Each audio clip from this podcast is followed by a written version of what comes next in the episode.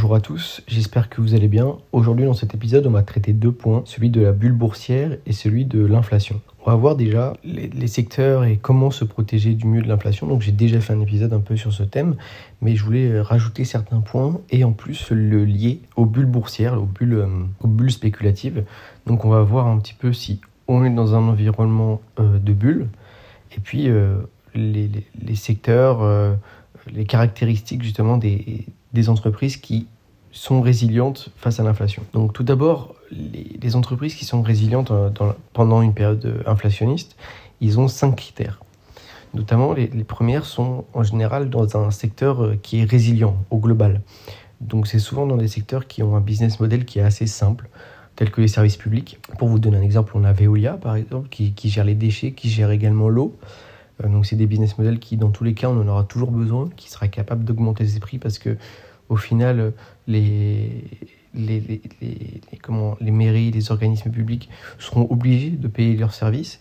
Et donc l'augmentation des salaires, l'augmentation du carburant, par exemple, pour gérer les camions qui, ramassent les poubelles, euh, les produits pour euh, traiter l'eau, etc. Donc euh, si, les prix augmentent, ils vont répercuter automatiquement. On a également les soins de santé, donc avec les, les hôpitaux, enfin les cliniques qui peuvent être cotées, avec également les, les, comment, les entreprises pharmaceutiques, les laboratoires pharmaceutiques, tout ce qui est lié à la santé. C'est en général un, business, model qui est assez sûr, assez résilient en période, de, crise. On va maintenant parler de la capacité des entreprises à augmenter leurs prix.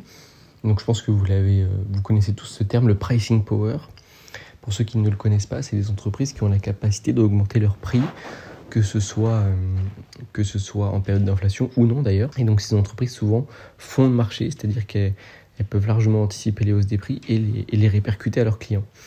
Donc ces entreprises-là, il faut les surveiller et c'est sur celles-ci surtout qu'il faut se concentrer parce que, euh, comme je l'ai dit, en période qui n'est pas inflationniste, elles vont quand même augmenter leurs prix parce qu'il y a des hausses de salaire, donc elles font passer les hausses de salaire dans les prix. Donc c'est très intéressant parce que ça veut dire que leur, leur business model est indispensable aux yeux de leurs clients. Et donc lorsqu'il y a une inflation, eh ben, elles n'ont aucun souci pour augmenter leurs prix euh, davantage. Les dividendes croissants, C'est un critère euh, qui est très intéressant parce que les dividendes croissants, ça offre euh, pour l'investisseur une perspective historique qui est euh, non négligeable. Ça veut dire que, évidemment, il y a eu des crises il y a des différentes années, il y a 10 ans, il y a 15 ans. Et en fait, ces crises-là, faut regarder si justement le dividende a continué d'être desservi.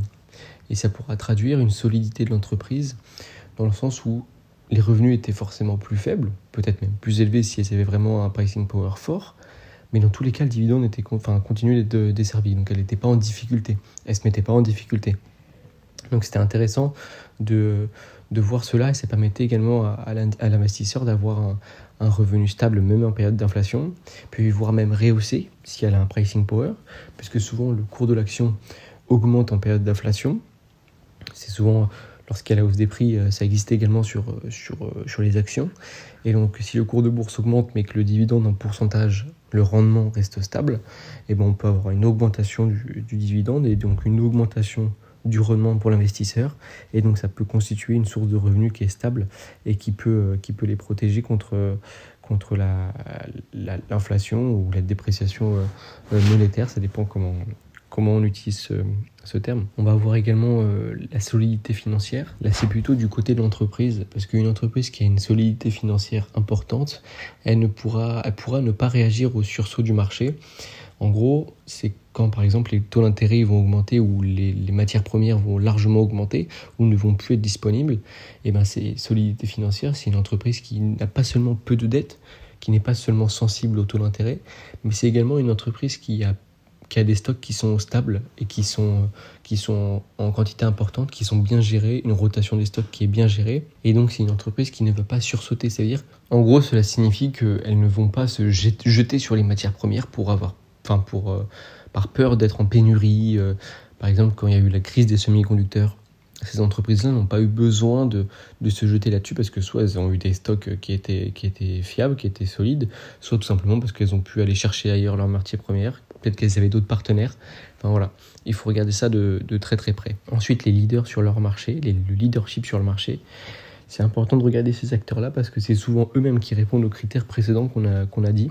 Donc solidité financière, dividende croissant, prix à la hausse, secteur résilient. Parce que c'est ces entreprises justement qui ont réussi à tirer leur épingle du jeu et qui sont devenues leaders du marché parce qu'elles ont, elles ont un business model qui est globalement solide. Et donc, ces entreprises-là qui, qui, dominent leur marché ont souvent un avantage euh, concurrentiel significatif et une capacité plus forte à, à, s'adapter aux conditions euh, économiques qui sont changeantes. Et donc, un avantage économique significatif, un avantage concurrentiel, pardon, qui est significatif, on peut parler notamment de Coca-Cola qui a un avantage concurrentiel qui est significatif par rapport à sa recette. Mais bon, ça c'est un avantage significatif, je dirais, de surface, parce que tout le monde le connaît. Mais un avantage significatif en profondeur, on peut parler de Total Energy, qui a un avantage concurrentiel significatif. C'est-à-dire qu'en fait, aujourd'hui, on constate le prix du pétrole, qu'on le veuille ou non, qui, qui régresse. Je sais que le prix du carburant est toujours élevé à la pompe, mais euh, le prix du baril diminue. Et l'avantage de Total Energy, c'est pour ça que même s'il y a une demande qui est en, forte baisse, on peut dire oui, euh, le, pétrole c'est terminé, euh, le pétrole c'est le passé, etc.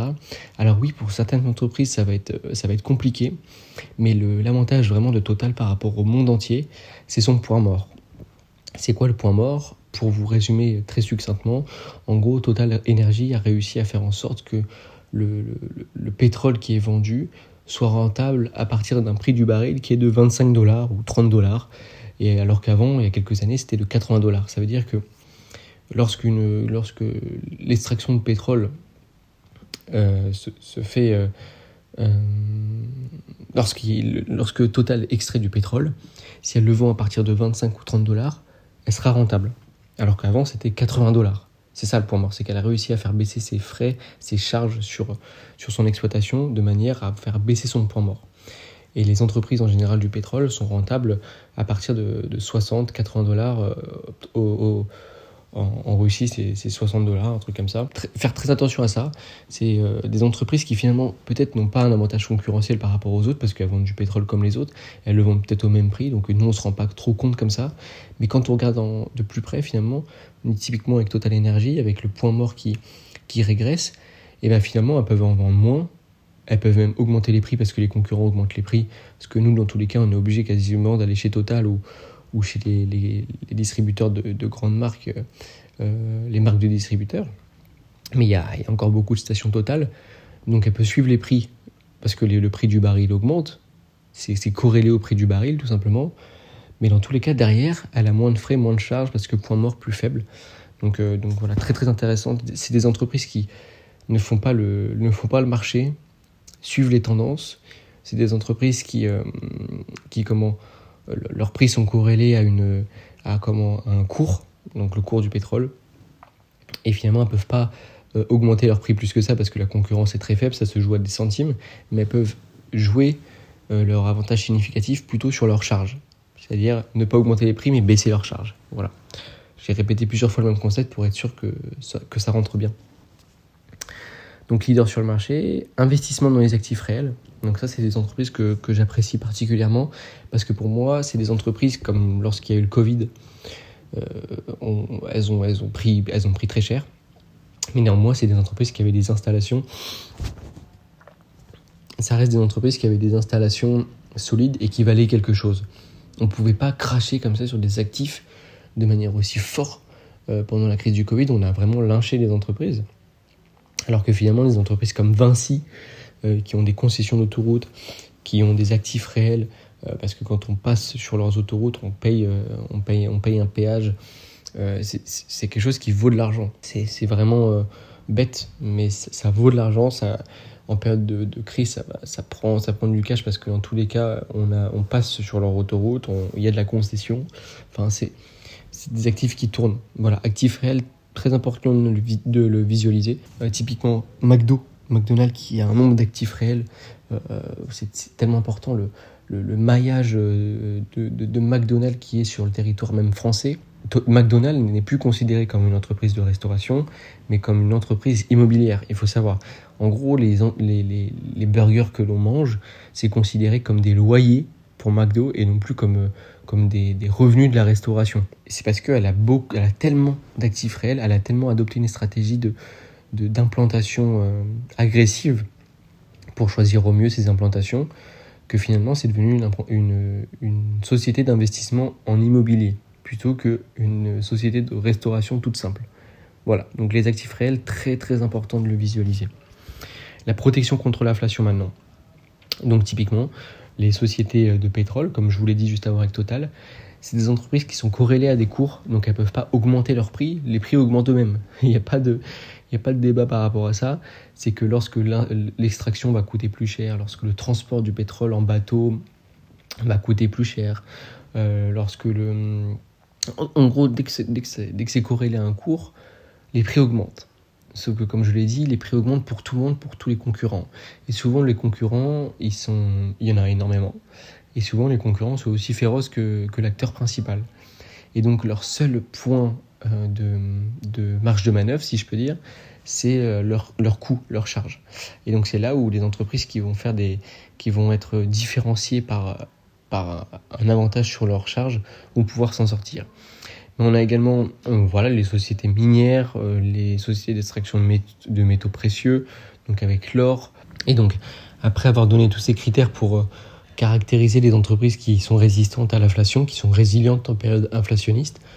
On va maintenant passer aux bulles boursières. Donc ça, je vous le mettrai en ligne demain, cet épisode-là sur les bulles, le bulle boursière, parce que déjà j'en ai dit beaucoup sur, les entreprises qui sont résilientes à l'inflation. Dans une seconde partie, euh, n'hésitez pas à rester alerte par rapport à ça, parce que demain, on sort l'épisode sur les bulles boursières. Est-ce qu'on est dans une bulle boursière? Comment la caractériser? Comment se protéger contre cela?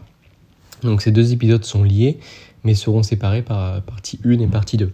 Donc j'espère en tout cas que cet épisode vous a plu. N'hésitez pas à me mettre un petit commentaire, à m'envoyer un petit message, euh, à mettre euh, des étoiles, à vous abonner pour euh, être au courant des prochains épisodes, parce que c'est très important. Et moi je vous dis à plus pour le prochain.